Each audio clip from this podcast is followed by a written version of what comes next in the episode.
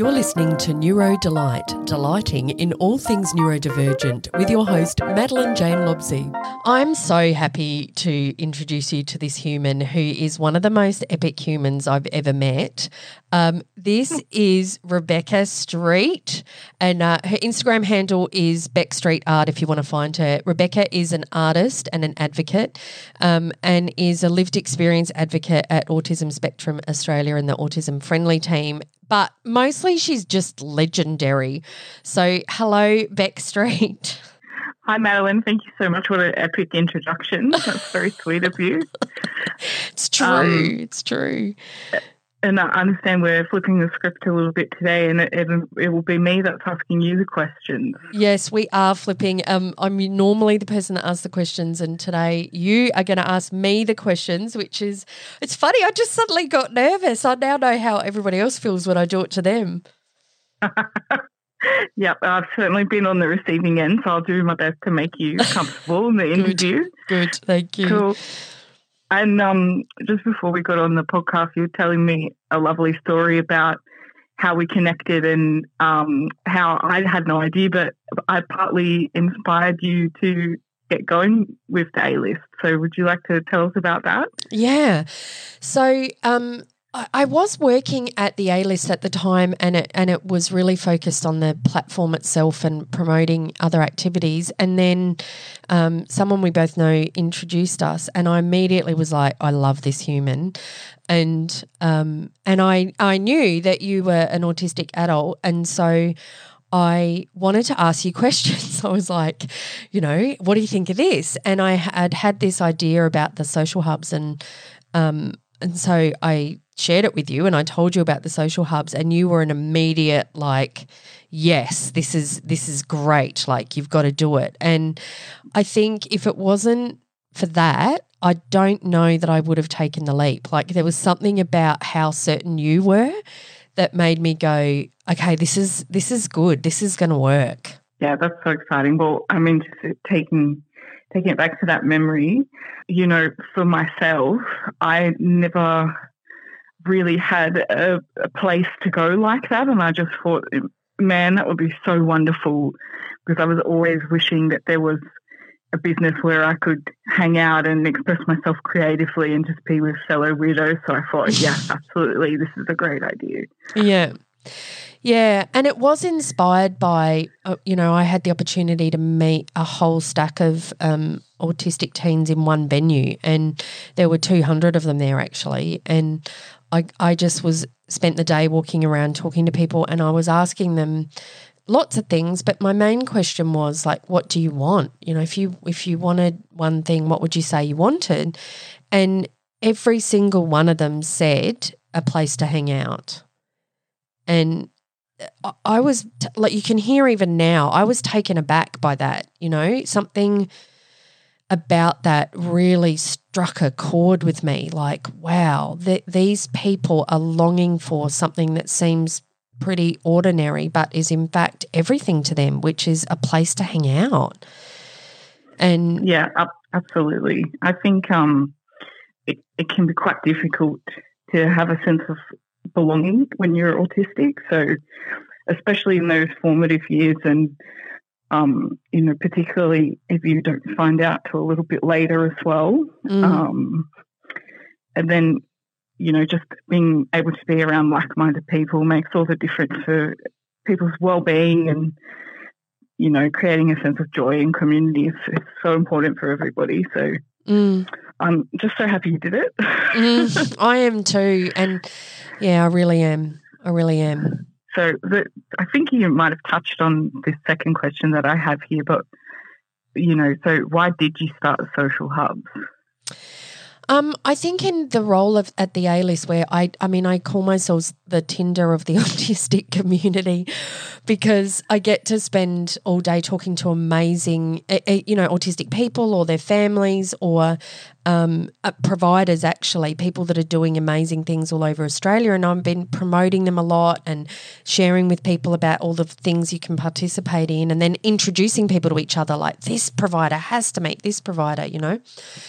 And but even with all of that, I all I could see was how many families contact us saying, you know, I just, my teenager, my young adult, my child, you, you know, wants to have a social life and we don't know what to do. And how much I could see there was a need and, and we couldn't even, with all our research, like 18 months worth of research, couldn't find enough things for people to do. So it was partly talking to those teens, and then, you know, I shared it with you, and you went, Yes, you got to do it. And then knowing the demand was out there, um, we started these social hubs. And, you know, the tagline for the A list is um, be social your way. And, and that's the heart of it. Like, you know, we want to be a space where if you want to sit on a beanbag and not talk to anyone, that's just as cool as if you want to talk nonstop, like a bullet train, and participate in everything, you know?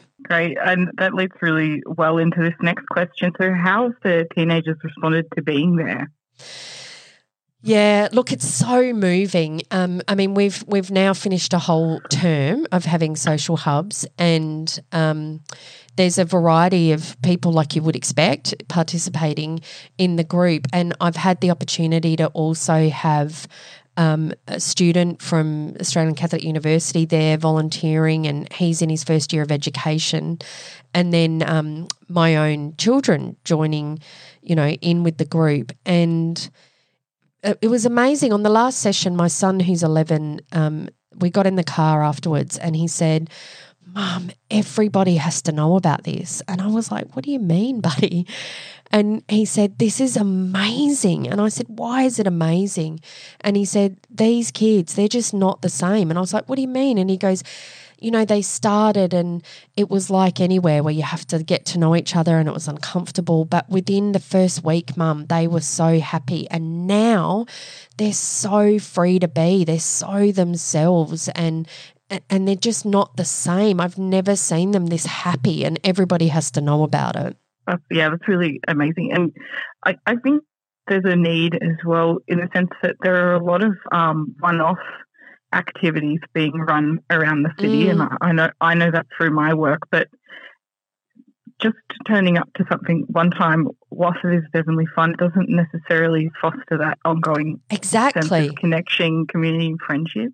Yeah, that's really good actually. I hadn't thought of that because that's partly what we've seen. Like, I mean, there's two stories that, ju- three stories that jump to mind, so I'll have to try and remember them all. But, you know, in the first week, there was this young girl who was um, about 12, and when she turned up to the social hub, she had her mobile phone clutched in her hand and, um, and wouldn't let it go. And not that I was trying to get rid of it, but she was just holding it all the time. Like it was really in the focus. And next door in the social hub, the parents are totally separate, but they were off, you know, having cups of tea and chatting, which is great for them too, actually and they were in the other room. And so I went in and I said, "Oh, you know, um, she's holding holding her phone to her mum. Is that okay?" And and she said, "Oh, yeah, actually, she's holding onto it in case she hates it there and needs to text me and wants to leave."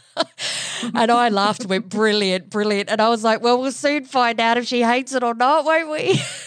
it's good to have a safety net. It is totally nice right. Offering that, you know, as an option. Yeah, so yeah. it was fine, and so she had her phone, and I didn't think anything of it, and you know, we carried on, and then about twenty minutes later, she comes up, bowls over to me, puts the phone in my hand, and goes, "I don't want this anymore. Can you give it to mum?" And oh, how sweet! it, it, was just the best. It was like that's the moment where you go, yeah. And then turned up the next week with her sister and said, "Can my sister come too? I love it here." And you, you know, has never missed a session. And is that? But then there's also another boy. Um, he was there and he's gorgeous. You know, I just fall in love with him. This is partly it. I'm so in love with them all. But he comes along and. Um, he he just was sort of slightly outside of it, you know, like he, you could tell he was trying to find his way to engage mm. with the group. And um, I was doing something, and he came over to help me, and I was like, "Oh, this guy loves helping, or loves, you know, some kind of." being responsible. And so um, I said to him, Oh, brilliant. This is exactly what I need. And he's like, What? And I said, I need a 2IC. And um, he's like, What's a 2IC? And I was like, Oh, it's a second in charge like this. And he was like, oh, really? And I went, yeah, you, that, you can do that if you want. And now um, he comes every week and he fully has taken it upon himself, you know, like he loves it. He does he does all the setup of the chairs and the games and stuff like that. And and on the last session he said to his mum, um, um, oh, we're, ta- we're taking a break from the social hubs during the school holidays and I can have a break from my job. And she was like, What job? And he goes, Don't you know I'm the 2IC here? And his mum's like, What's the 2IC? And he's explaining it. You know, it's that. And, you know, this other boy came and he um, he walks all the time. He wants to walk and he wants to be on the move and we let him go. He walks around. And um, he he was looking at the food and I said to him, um, Oh, do you want do you want some? And he said, I'm scared of germs. And I said, Oh, have this packet. It's like no one's touched it. And then when I gave it to him back, he was like, he couldn't open it. So I said, Am I allowed to open it? And then you can have it. And he's like, Yeah. And, I, and it was a whole tray of cupcakes, right? And I said to him, You can eat the whole tray. And he was like, Are you serious? I'm like, Yeah, you can have the whole tray of cupcakes if you want. And he's like, Really? And I, yeah. And then he and then I said, Or you can be a party host. And he's like, What's a party host? And I went, Well, a party host walks around and says to people, Can I offer you a cupcake?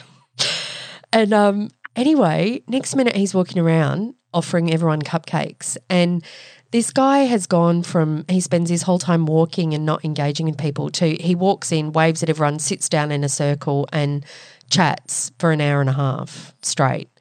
And his shoulders have dropped. He's relaxed. He's laughing. He's squealing with delight. Like, and I think you're right. It's that ongoing connection that's making the difference.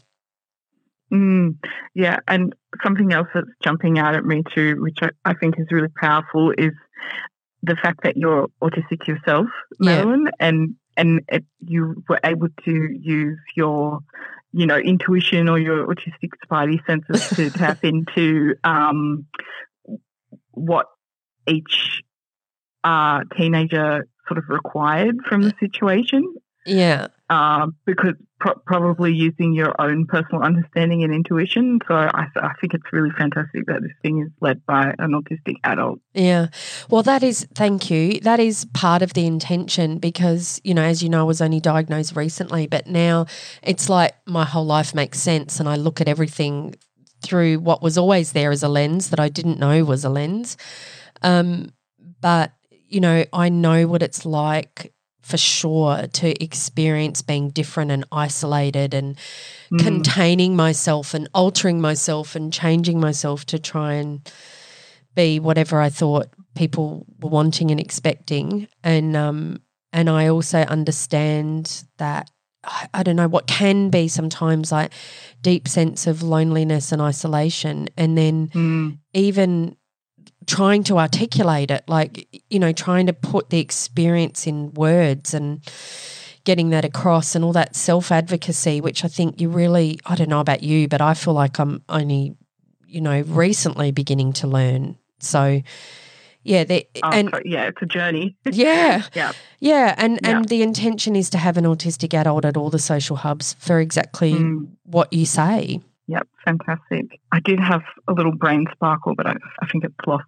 So we'll, let's we'll see if it sparkles back. The yeah. next question. Yeah. Um, so, what do the parents have to say? Yeah, I think that's the really moving thing because, I mean, as you know, I've got lived experience as an autistic adult myself, but also the parent. Um, of an autistic person. And well, look, any parent just desperately wants the best for their kids, really, no matter how funky it comes out or the funky ways they express it. But really they want the best for their kids and um, and the parents are just gobsmacked. You know, they say things like, "My kid never wants to go to anything," and uh, you know they wouldn't miss this for the world. They get up on a Thursday and go, "Yay, it's social hub day." You know, I've never seen him this relaxed. He's so more much more talkative at home. We're finding out things about him we didn't know. She's so relaxed with her friends. She's made a new friend. Like they just they're just really raving about it and I think that's probably the overall thing. For me, for the teens, for the parents, it's like we've all suddenly been able to go, ah, and just like breathe out and be and know that there's something that really works for us. Fantastic. And so we're up to what have you learnt from running the social hub? I've learnt they're necessary. yeah. um, yeah, I really have, and you know, there's quite there's a very famous um, ex Olympian who's also a medical professional who I was at an event where they had this real epiphany for themselves about potentially being autistic themselves, and um, they were then talking about in that moment they had this live epiphany in front of the crowd about it, and they were then talking about what it was like as a teenager at school and how isolated they were they were. And as I was and they were in tears you know they were really moved and upset. And they said um, I just don't know what to do about it. And after the they'd spoken and the event was over I went up to them afterwards and I said I know what to do about it. We, it's these social hubs. And you know I I just think if every person has a place where they can be, a place where they find their people, a place where they can not only express themselves, but what I'm finding more and more is contribute to others. That alters everything for someone's life. And I think that's that's what I've learned. And then I guess honestly, Bec, the other part of it is not everyone's able to be with the community the way that we are. And that's the next challenge for us. Like we're getting requests every day from places all over Australia that want a social hub. And now I'm like, how do we replicate the way we are with them? How do we replicate that space so that every social hub's the same? That's exciting. So you maybe expansion and scale on the cards? Oh, totally. Well, so even today we're starting a new one in Blaxland in the Lower Blue Mountains, and tomorrow in Liverpool, and so we're already going from one to three um, social hubs in one term, and more, more to come. Thank you. Yeah, it's exciting. Fantastic. Oh, I can't wait for it to spread far and wide, Madeleine. I think it's a really awesome thing. Yeah. Yeah, I think so too. And um, yeah, I appreciate you always being a champion of us because, you know, I think that matters that, you know, autistic community coming together and particularly autistic adults that I think that's one of the things, back, You know, when I the very first session, I introduced myself to the group and I said, um, and I'm an autistic ADHD adult, and I want you to know my life is fabulous, and this is all going to mm. work out, and mm. that makes something possible. Yeah, and having that sort of sense of hope and modeling is so important. Um, yeah. I mean, like in my personal life through work, since I met other autistic people and worked in a place that included me and not just included me, but celebrated me, my life has just absolutely blossomed and flourished. And so I think, you know, to be able to demonstrate to younger people that that is possible mm. in the right conditions and with the right people, I think that's, that's a really, really beautiful and exciting thing is, is to help the next generation. Mm. Yeah, agreed. So, you know, I don't know if anybody's listening to the podcast, then, um, you know, and wants to participate in a social hub, we would love to hear from you. Yeah, because we're really, really committed that this is going to make an extraordinary difference to our community across Australia. So they could just go to the alisthub.com.au um, or otherwise they could email social hubs at alisthub.com.au and get in contact with us. Well, thanks for having me, Madeleine. You really are a, a magical person. it's been a pleasure as always. And I can't wait to see what happens next to the A-List Social Hub. Oh, thank you, Bec. You're the best.